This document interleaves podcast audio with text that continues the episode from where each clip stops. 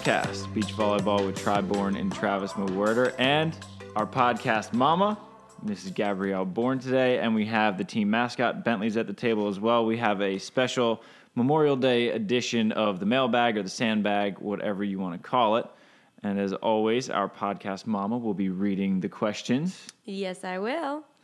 Uh, okay, we're going to start it off today with a little trivia question for you listeners. Um, we're, for our next uh, Wilson giveaway, the winner of this will get a new Wilson volleyball. Um, the question is What is the longest running open level beach volleyball tournament in the world? Uh, Follow up question How many years? You can email your answers to sandcastpodcast at gmail.com, and the winner will be receiving a new Wilson volleyball. Okay, this question is from Francis Padre. His question is He said he listened to Jose Loyola's episode and was surprised to hear that they had an AVP at MSG. If you could play in an AVP at any sports stadium in the USA, where would you play? The Coliseum, MSG, Staples Center, Lambeau Field, Cowboy Stadium. The choice is yours. I wish it wasn't limited to the U.S. because when he said the Coliseum, I almost wanted to say, let's play in like The the. Rome Coliseum. The yeah, original That would be sick. Hell yeah. I don't know. We'll try. Well, you've played in a lot of different venues. Aside from the hypotheticals, like what's been your favorite so far? Just to, I'm using this to buy time while I think of the answer. Mm-hmm. Uh, I'm thinking it's always about like the atmosphere and what's on the line, you know? So like my first Manhattan Beach Open final was amazing. They actually the stands were pretty packed. I don't know how many it fit, but it was packed. Standing room only on the sand. Every seat was filled. And then there's a lot on the line, so that's why that one was huge. The other one is um, World Champs in the Netherlands was really cool. It's just a cool venue, and, and they had it really intimate and like boxed in. There was like covers over the the stands on three sides, so the um, like the volume was crazy, and we were playing against the home team, so that was rad. I think the louder the better, in terms of like a cool atmosphere. But I mean, if I could fill any stadium, assuming that we fill it, I'm I'm thinking about the the new Viking Stadium that they just built. I heard that thing is rad, and and I saw the fans going crazy after uh, the Vikings won that huge game this year. I would probably go for the Vikings Stadium since I'm a huge Vikings fan. yeah, that company that built that is getting hired everywhere now to build because they. So what they did with the with the Vikings was that they sort of planted a couple people in Minnesota for like three months to get a feel for the city and its culture, and they model it after kind of like the people there. What? Yeah, so like if you like for example like if they were hired to build Green Bay's stadium, it wouldn't be this ritzy thing, right? It'd be just I more see. like down there. So they match it to the demographic, which is pretty cool. Which is what they did with Minnesota, and they steeped it in tradition and stuff too. So it's modeled after like a Viking ship in a way, Yeah, yeah. but also like but everything inside of it matches well with the culture, which is really really Ah. cool. That's cool because I have a lot of family out there, so hence why I'm a Vikings fan. So Yeah. it's built for my family. Thank you.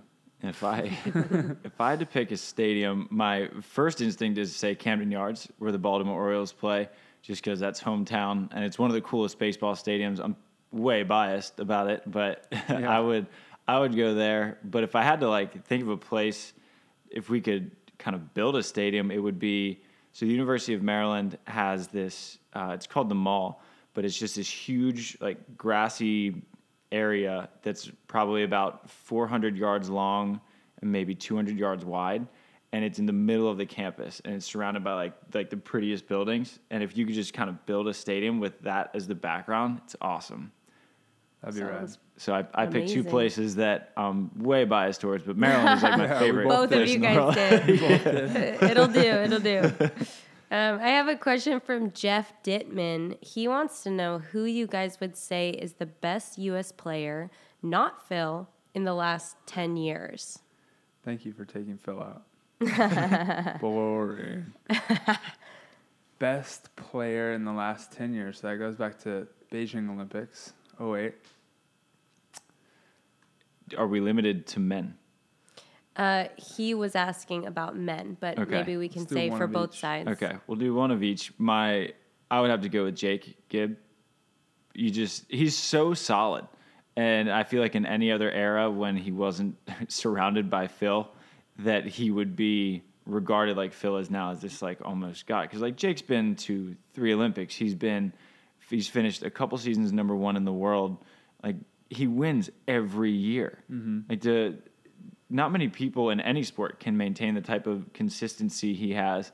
And I feel like he gets almost forgotten about like Yeah. so much because Jake isn't some loud, boisterous guy. Like he's not dancing around the court and he's not, you know, he's not Phil where he's not like bouncing over the pier every other swing. Right. Um, he just gets the job done. So I would go with Jake. Yeah, I think that's pretty clear. It has to be Jake. If you look at what anyone else has done, the other guys would be like Hayden's up there. Hayden, Raji fell off too quick. Um, yeah, I mean it's it's for sure Jake. Yeah, Nick Lucena has been grinding for years, and uh, a lot of people don't really remember how Nick's been kind of at the back of the national team and and like scratching for victories his whole career until basically the last five years. I think he got his first. Besides that win with Phil, I think his first win was like against me in in uh, Huntington with Theo back in 2013 or something like that. Well, Nick won in 05 Oh, f- with oh, Phil. oh, he in won Austin. five? Right. So since then, Right. I want to say he hadn't won since then. Like Phil took all his victories away, beat him in the finals. So yeah, um, for sure, Jake Gibb. Yeah. On the women's side, on the women, I It's think it has April to be. Carrie. I think it has to be April. Now, if you, I mean, and I have some recency bias just because Right. Carrie's been in and out of injuries, and and April's been winning with whoever she plays with. Right. You know, last year she won a couple with. she won a couple with a, a lot of different partners. She went to she got second in the world champs with Lauren Fendrick, and in the same year that she played one with Whitney Pavlik, and she played with Sara Hughes, and she played. I think she played in China with Kelly Claes, and she gets it done no matter who she's playing with or where she's playing. Yeah, and then if you match up, you know, obviously Carrie's has a even better resume, but if you match up what April's done since 08 with what Carrie's done since she fell off um, due to injuries mostly, I think April's resume is almost just as good in that amount of time, besides the gold medal in 2012, um, or better maybe, right? So yeah, April Ross. Yeah, I like for women that we, we don't need the caveat of, t- of removing one player. Yeah, For men, Yeah. like the answer is so obvious Yeah. that it's Yeah. Phil. Unfortunately. Um, this is a question from Leo Keegan. Um, it's about uh, Summer and Brooke's recent split. He said Summer Ross and Brooke Sweat seemed to love to play with each other and had a good dynamic. I'm not sure if they just had the same approach to life to preparation, but it did seem like there was never any tension on the court. Do Summer and Sara Hughes have similar approaches to preparation into the game?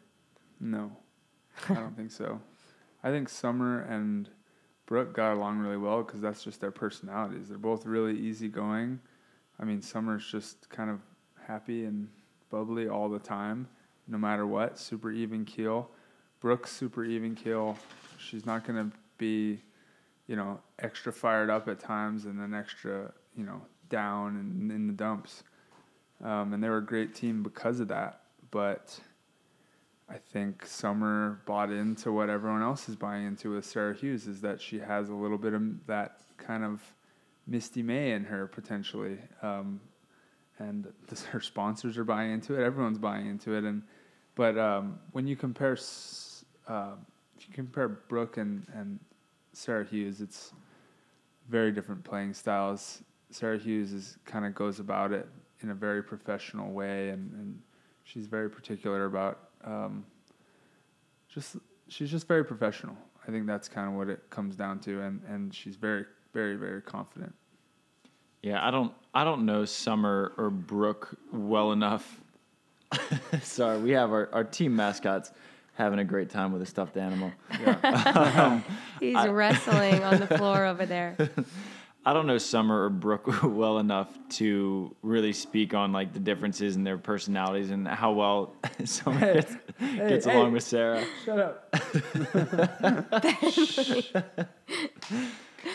Sorry. But you know, I, I do know that from just from what I've seen from Summer and Sara is that they mesh so well on the court and that they seem like on social media, like everything else, they seem to get along great and have a similar mindset towards uh, their approaches to the game. And I know that Jose Loyola is now their coach, and he was excited about the way that they both work. But I know that Sara gets after it, you know, and Jose was always talking about that. And on our podcast, you can go back through and listen to is that how much Sara wants every rep in practice. Yeah. You know, it might as well be world champs. And that kind of work ethic and mindset is going to attract partners. And when Brooke hurt her shoulder, I mean, Sara is just the obvious call that you have to make. Yeah, it's not it's not something that Brooke didn't do. It's just something that Sara brings to the table. It's that demeanor, um, and I think Summer saw some serious potential success playing with a partner like that, especially knowing that Sara's not even close to her potential yet, or or even close to reaching her goals, which I'm assuming is Olympics and world champs and all the biggest things in our sport.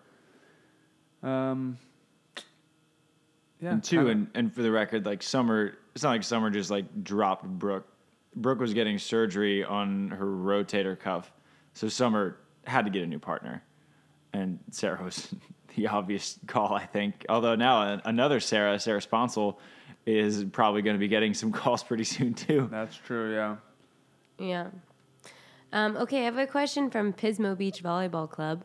Um, we kind of touched on this a little bit uh, last mailback when we talked about Title IX, but um, she said the development of NCAA beach volleyball for the women has already produced several great women's players now playing for the USA. But what's happening on the men's side?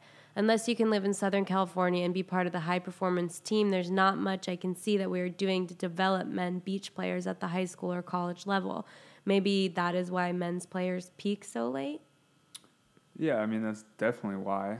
Um, I know USA Volleyball tries to do a decent job of spreading out their grassroots programs, um, but yeah, that's the challenge is is getting the young players playing at a higher level. Um,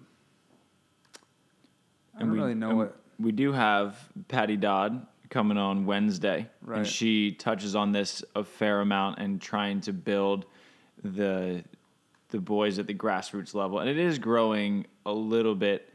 But at the end of the day, I mean, we just we men's indoor volleyball is, I think, probably always going to come first. It's whatever whatever college scholarships are offered that's going to be the sport that grows, and that's where men's the men's game is. So we just pick up once they get out of indoor. And at the end of the day, too, if you think about just with United States culture, beach volleyball will never be bigger than football. It will never be bigger than basketball or any other baseball.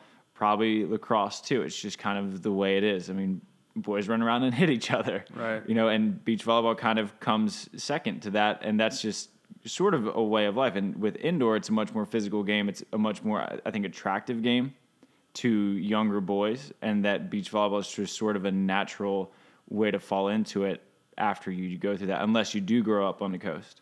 Yep, for sure. And I also think you should they should be lowering nets and making courts smaller for kids because it's the kind of sport where you can't you can't play volleyball the same way. You can't hit a ball down. You have to hit it up.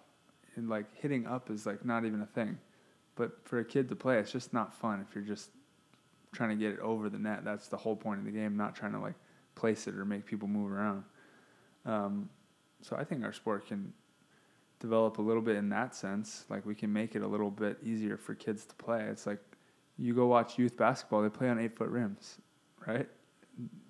Kids should be playing on rims at the point where they jump and they can kind of hit a little bit or block. Like blocking's not a thing until you're until you're like five ten or like it should be a little different.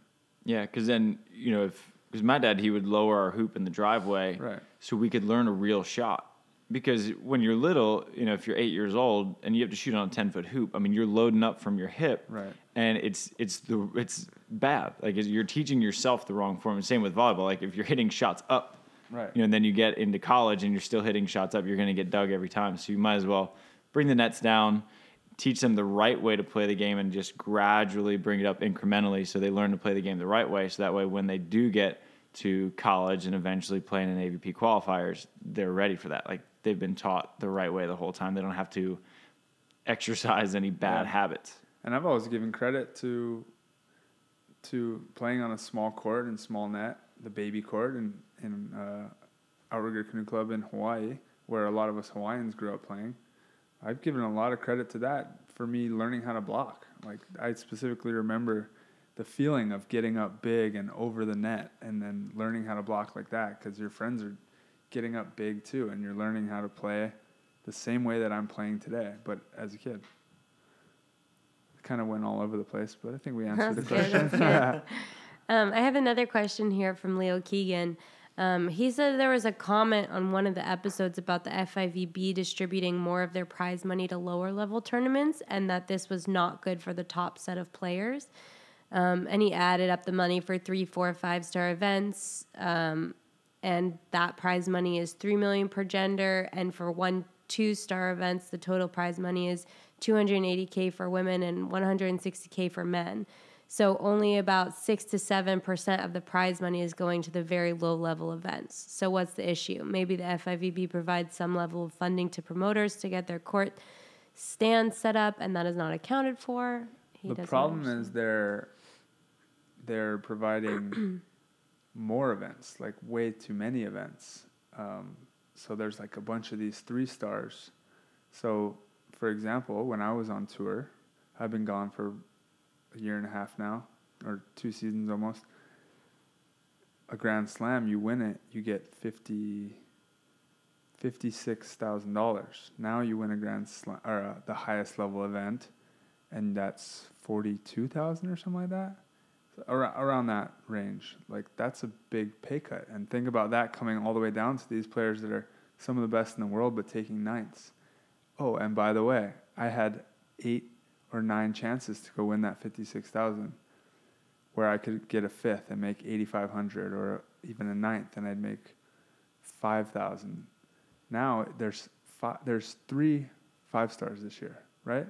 So there's less opportunity to make big money, right. um, and then you're you're making athletes go travel more, which is more strain on our bodies and and more work for us to go get less, less money. And we were literally like just looking at the FIVB schedule, and in 2017, there's 43 events, and the number of one and two stars is insane. But the prize money for a one star is five thousand dollars. So if say That's there's say there's 15 one stars, like I'm not. I mean, no one in the right mind is going to go to China for a five thousand dollar tournament. I mean, for just perspective's sake, L- the Laguna Open is this weekend. The purse is eight thousand dollars. That's almost double an FIVB one star. So it's just the prize money is yes, it's more for the bigger events, but the bigger events are so few; they're just huge. So what if you reduce the number of one and two stars, used some of that money, like say you cut them in half, and you use the money that you would be devoting to them to put on, say, a fifth and sixth, maybe even a seventh four and five star event. Now you have more events for the top players to go to. Even these three stars aren't worth people's time, to be honest. Like, Right. We're going to these events to get points. That's the only reason we're going to these three stars. And obviously, when you're working your way up through the system, that's what you do. You go to events to get points and you play the points game. But when this is your job for years on years and you're trying to provide for your money or your family and whatever, you're going to try to make money. That's that's what our job is. So, yeah, it's the one, twos, and threes just aren't worth your time, and and you feel kind of slighted when you're being forced to go play in events just for points because it's a lot of hard work just getting there. And granted, like this is, it's the best thing to ever happen to the AVP right now because we're looking at you look at the field in Austin, which was missing I think four or five men's teams last year, was not missing a single team this year because the incentive to travel internationally isn't there like it was last year. You look at the field for New York, and again, it's fully loaded. despite it clashing with another four star event because the incentive to travel internationally isn't as big, especially with AVP. With the Gold Series, it's that's the equivalent of I think it's bigger than a four star. I think a, a Gold Series event is bigger than a four star international. Wow. So why in the world would um, an American team go to China to play for less prize money when they can just go to New York and stay home and play on the AVP? Well, so I'm not going to complain about it, right. even well, though it kind of hurts me because the qualifiers tell you why. Suck. Sometimes we're forced to do it because we're uh, relying on that stipend we get from the national team. You have to keep your ranking. Plus, you need to keep your seating high for when you do actually get to play in these five star events. So there's a lot of incentive for us to go to these three three star events, four star events, even though we'd rather be staying home and playing. So it's just it's just tough. Yeah, there's well, you guys have more to consider than I do. I'm not quite there yet. Right. It just depends on perspective. I mean, it's great for some teams because now there's opportunity for so many other players to go play in FIVB. It's like Travis, you could you don't have any FIVB points, right? Yeah. Realistically, you could go play and you find someone with a few points, you could go play in a one star, two star. Yeah. That opportunity wasn't there before. But if you're the top players, you're like, yeah, but now we're not making much of a living and having to question whether we're gonna, you know, some players are having to question, all right, should I keep playing? Like, is this worth my time? And you don't want that from the top athletes in your sport. For sure. Um, okay, we have time for one more question. Let's check the timer. We are at 21 minutes and 35 seconds. Now we're going to take a quick break for a word from our sponsors. This podcast is brought to you by Wilson Volleyball. The AVP season is back. Hallelujah, which means guess what? We are back to playing with Wilson volleyballs again. And the college girls plays with Wilson and the CBVA plays with Wilson. The AVP plays with Wilson. There is a reason that all of the pros and those about to become pros play with Wilsons. All right, it is the best ball in the game. It is the one the pros use and the one that you should use as well. And the good news is, is that you can get 20% off by using our discount code Wilson Sand. All right, and I'll say that one more time. You get 20% off by using our discount code Wilson Sand for 20% off of the best balls in the game. This podcast is also brought to you by Firefly Recovery. Listen, we're all athletes here for the most part, which means that we are all aching in some way or other or sore somewhere. All right, and a lot of times this is our knees, which is where Firefly Recovery comes into play, which is why I love them so much. So if you're one of those weird people who go to work every day, like I do, you can strap this onto your knee while you're sitting at your desk, and it helps you recover by moving the blood around in the region. I'm not a scientist, I don't know exactly how it works. You can go to fireflyrecovery.com. They have all sorts of testimonials and information out there. But what I just want to say is that it works. Like if you're traveling on a plane to an FIVB or a NORCECA or to AVP Austin or to AVP New York or Seattle or wherever it may be, use Firefly Recovery on the plane. It'll help you recover while you're sitting there on your plane ride, talking to people that you probably don't want to be talking to anyway. So use Firefly Recovery to be the best athlete that you can be. And now back to the show. Um, this is from Richard. He says that he read this post by the excellent Czech Markéta Slukova and it blew my mind. Is this sort of post match analysis the norm at the professional level? And there's a photo which you can explain, so Travis. The, the photo is this like ridiculously detailed sort of recap and stats of following a beach volleyball match. And it almost looks like the notes that I take when I do when I cover a football game so I'll have to do a play by play and also keep live stats going as well. And it kind of looked like that. And I know that volleyball statistics are way behind, like leagues behind, say, the NFL or baseball. Like for baseball, you can look up how many times a pitcher's fastball spins on its way to the plate. But like we can't even what? get digs and blocks right. Like last year, yeah. I think BVB had Billy Allen with more blocks than Stafford. So, yeah, yeah. So like we're we're so far behind, and I I mean I don't want to assume, but I think what he's asking is that is this type of statistical analysis, looking at it numerically and metrically, something that's kind of becoming more prevalent in beach volleyball. Right. And so now you know right. a little bit more about it than I do. So it exists. Like we have pretty good um, who we, what we call data volleyists. I think that's what we call them. Anyway, um, there's these guys that that every indoor national team and, and most professional teams with a big enough budget, um, mostly overseas, they have a data volley guy, um, and college teams as well. Um, so they have a guy or girl doing code.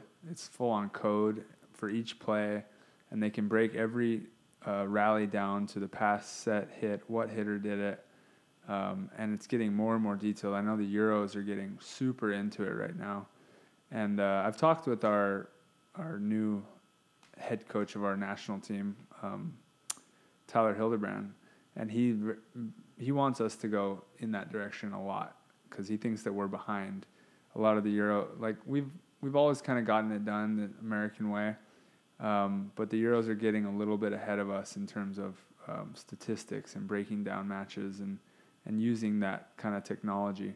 So it, it exists. Um, you're just not going to see it too often because it, it's first of all it takes a very skilled person to be able to code a match live, and if you can't code a match live, it's going to take a long time to go back through matches. Um, but I've checked it out and it's amazing. So, for example, the data volley guy for USA, Tyler, he sent me um, matches while they were out in Brazil or something for me to watch while I'm here so I can keep my brain going in the right way. And he had breaking down matches for me like three years ago. And I can go on and I'll and I'll type in basically it's like a filter. You filter out, okay, I want to do the left sider. I want to get his attacks and I want to see his uh, setting or something like that, right? So you go through and it'll filter out all those plays. So right before you pass the ball, it'll it'll start that play, and I can go through and watch an entire matches of just my attacking from the left side in like five minutes or less, and then I can slow it down, rewind, all that kind of stuff. Or if I want to watch another team, I'm watching his attacking from the left, or I'm watching his attacking from the right. From the right. When the left sider goes back, I can watch that you know, they get super specific with it. I can watch just serving of the other team. I can watch, um, I mean, any skill, any skill that I want to do. And that's so huge because I can now break down other people's tendencies without watching an entire match. Oh, there, there's one thing I'm looking for. Instead, I can go straight to the match and watch exactly what I came to watch and get out of there. And that's huge when we're on the road because you're, you're playing uh, tournament after tournament, traveling – you're not trying to spend all your time watching video. You want to get in and get out, uh, get the knowledge that you want, because we have two matches a day sometimes, right? Or a lot of times.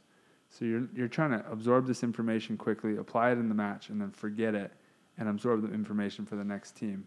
So if you have to watch matches and drag that the bar across to try to find certain things, it's it's brutal.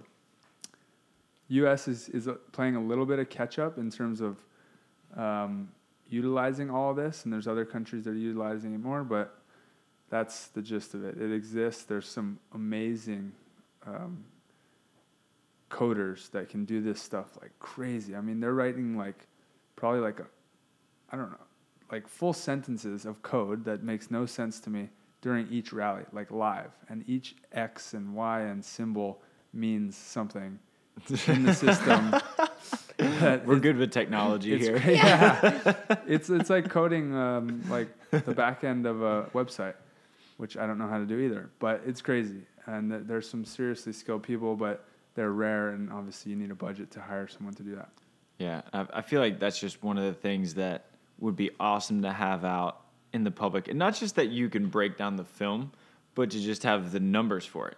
Yeah. So, like, I would love to see Tri Bourne stats in transition from the right. Right. You know, how efficient are you from there? And like that's what we see. Like if you're watching the NBA Finals, you know, you'll know like how good Draymond Green was on his friend's weddings wedding days right. while it was sunny and 75. We're not we're not But we can't get blocks right. you know? Like there's we're so far behind in that and I feel like that would be such a big step for beach volleyball to take is just to have stats. That's it. Just stats. Like every I mean, high school sports, you look at maxpreps.com, they'll have high school football stats 100 times better than we do prof- professional beach volleyball. Right. like it's an Olympic sport and we have no numbers. So if you guys want crazy. if you guys want to see kind of the higher end um, volley, data volley in the U.S., it's um, this guy Giuseppe Vinci. He's kind of the the leader of it. He's Italian. He coached. He actually coached me back on the indoor national team a little bit, or was our data volleyist when he was bringing it up. But um, it's called Volleymetrics. So volleymetrics.com, I think it is, and that's the system that that we're all using. They're kind of ahead of the game and and spreading it worldwide. So yeah, check out Volleymetrics and they kind of show you. I'll show you, Travis. They have they have, they broke down our matches on there, and each player can sign in, and whatever matches they uploaded for you is going to be on your dashboard. Your And you, personal kn- and you know I'm a film guy, so this is like Yeah, my dude. little heaven. I'm not a I'm not a film guy. That's why I love it because like I can go watch an entire match and watch exactly what I want instead of seeing like the ball people like rolling the balls half the time and, and raking the courts and stuff. Yeah, well, we are at our 30 minute time limit. So, thank you to everyone who emailed in questions. And if you have any questions for us or just any feedback, tips, suggestions, whatever, you can reach us at sandcastpodcast at gmail.com. And as a reminder, if you want to answer the trivia question that we asked at the beginning of the episode, the Wilson Ball uh, giveaway will go to the first correct respondent. And that again is to sandcastpodcast at gmail.com. Thanks again to our podcast mama Thanks, for guys. filling in for the sandbag. Good work. And thank you guys for emailing in. We'll catch you guys next week on Sandcast.